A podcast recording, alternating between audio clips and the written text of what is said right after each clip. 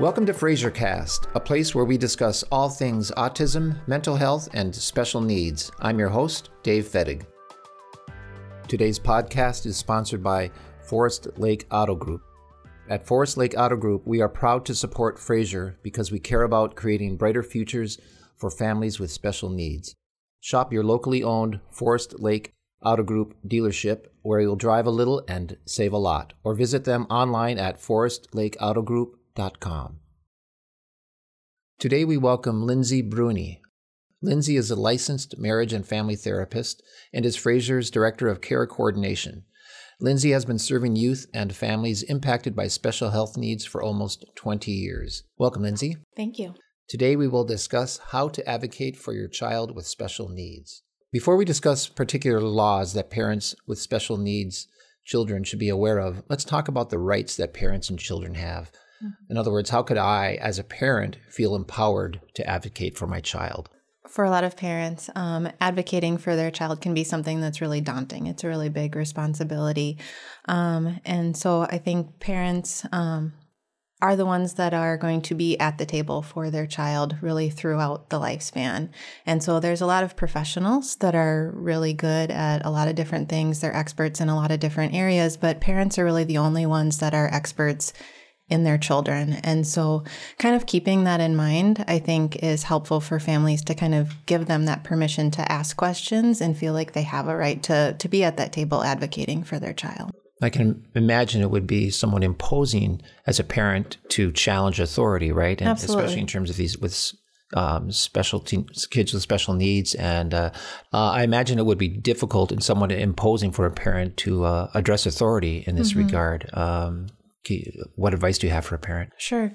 Um, I mean, I think like with anything, knowledge is going to be power. And so for parents to have the best understanding that they can of their child's diagnosis and needs, as well as what laws pertain to that, um, is going to be helpful for families in terms of feeling, again, like they have that permission to ask questions um, and to propose solutions, even when they are faced with either a professional or a really big system um, that they're advocating against. So you mentioned laws. Uh, mm-hmm. Let's talk about some of the laws that parents should be aware of or that give them power to sure advocate for their child sure and i think um, so parents are really when they have a child with special needs they're really expected to become almost pseudo lawyers and pseudo experts in a lot of different areas. So, whether that be special education law or insurance, um, we're in tax season right now. And so, there's a lot of tax law that parents who receive grants or waivers are trying to figure out. So, um, I think just as important as knowing some of the specific laws are knowing where to find those resources and find those supports for families because it's going to change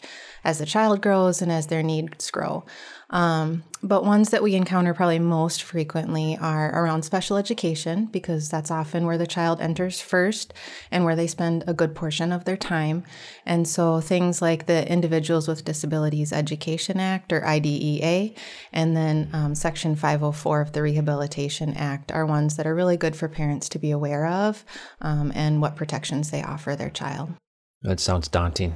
It is daunting. It is daunting. Yeah. So, uh, it, in order to manage all these different uh, laws, if you will, and uh, uh, different challenges that come up from taxes and everything in between, um, are there groups? Are there people that uh, parents can seek help from? Yeah, to manage this. Yeah, and there's a couple different ways that parents could go about that. So there are more formal advocacy groups, especially here in the cities. So the Pacer Center um, the ARC Minnesota and then the Disability Law Center can really provide in person advocacy around specific issues for parents.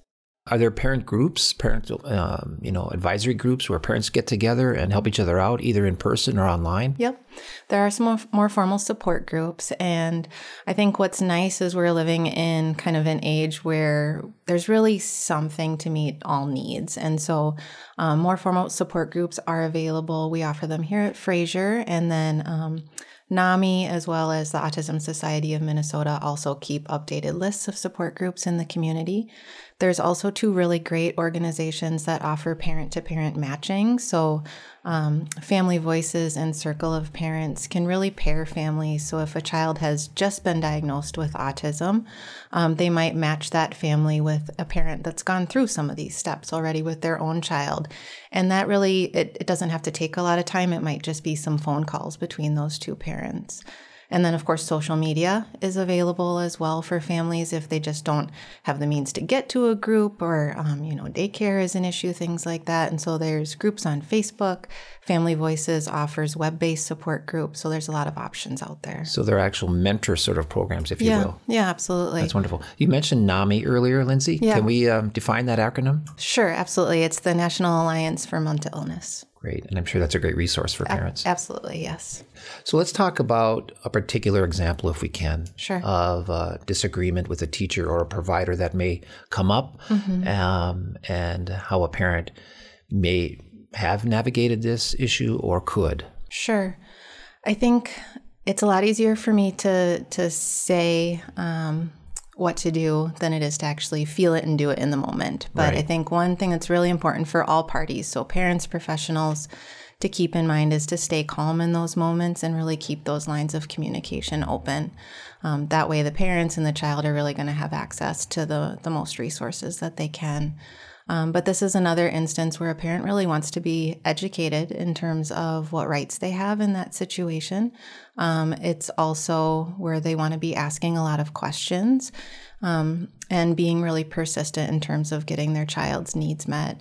And I think if there is a disagreement between a parent and a provider, um, again, remembering that they don't have to do that alone, um, whether that is a more formal advocate or a more informal support, that um, parents can go into that with um, some support themselves.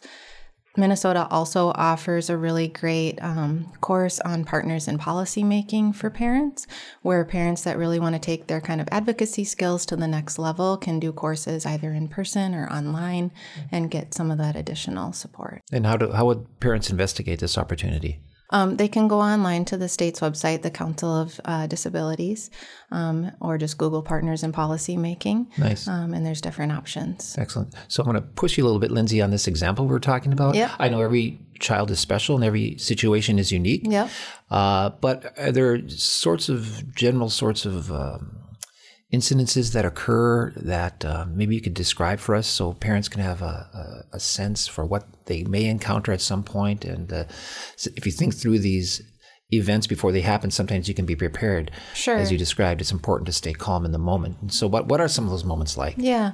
I mean, I think one, again, going back to that special education piece that's really common is, again, the child is in school a good portion of their day, a good portion of, of their life, and um, parents really wanting to feel like they're they're getting the most out of that. Um, every child has a right to free and appropriate education, but um, sometimes how the school defines that is different than what the parents want for their child, and so up front, you know, going into your child's education, really establishing those relationships with the teachers and the providers that are going to be involved um, is going to be really important. Again, it's going to facilitate that communication going forward.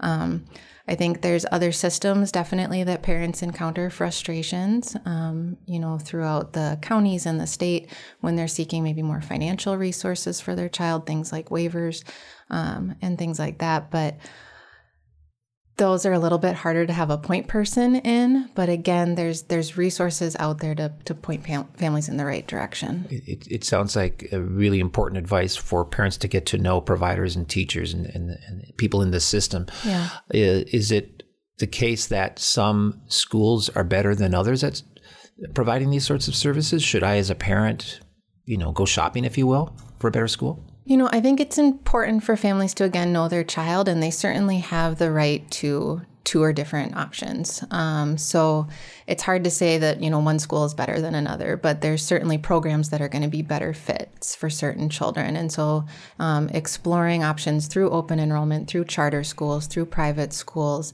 um, through different programs within the same district those are all options that the parents have and they can certainly ask for those. Great.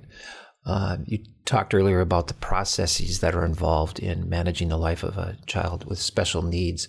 Um, it sounds pretty mundane, but it's something the parent has to think about. But it, are there sort of documents or paperwork, or how should a parent sort of think about keeping track of things? Yeah.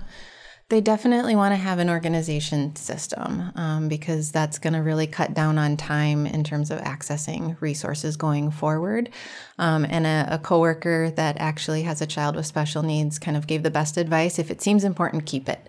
Um, and so there's going to be a lot of medical documents potentially in terms of assessments, mental health assessments um, documents from the school, like your child's evaluation and IEPs, um, documents from the county or state around the child's disability determination, all of those things, um, whether that's in a binder, whether that's scanning it and storing it in the cloud, whatever is going to work best for you.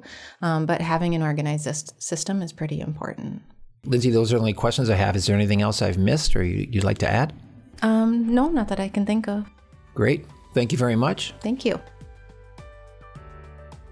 Thank you for listening to Fraser Cast, a place where we discuss all things autism, mental health, and special needs. For more information, visit us at www.fraser.org. That's F R A S E R.org.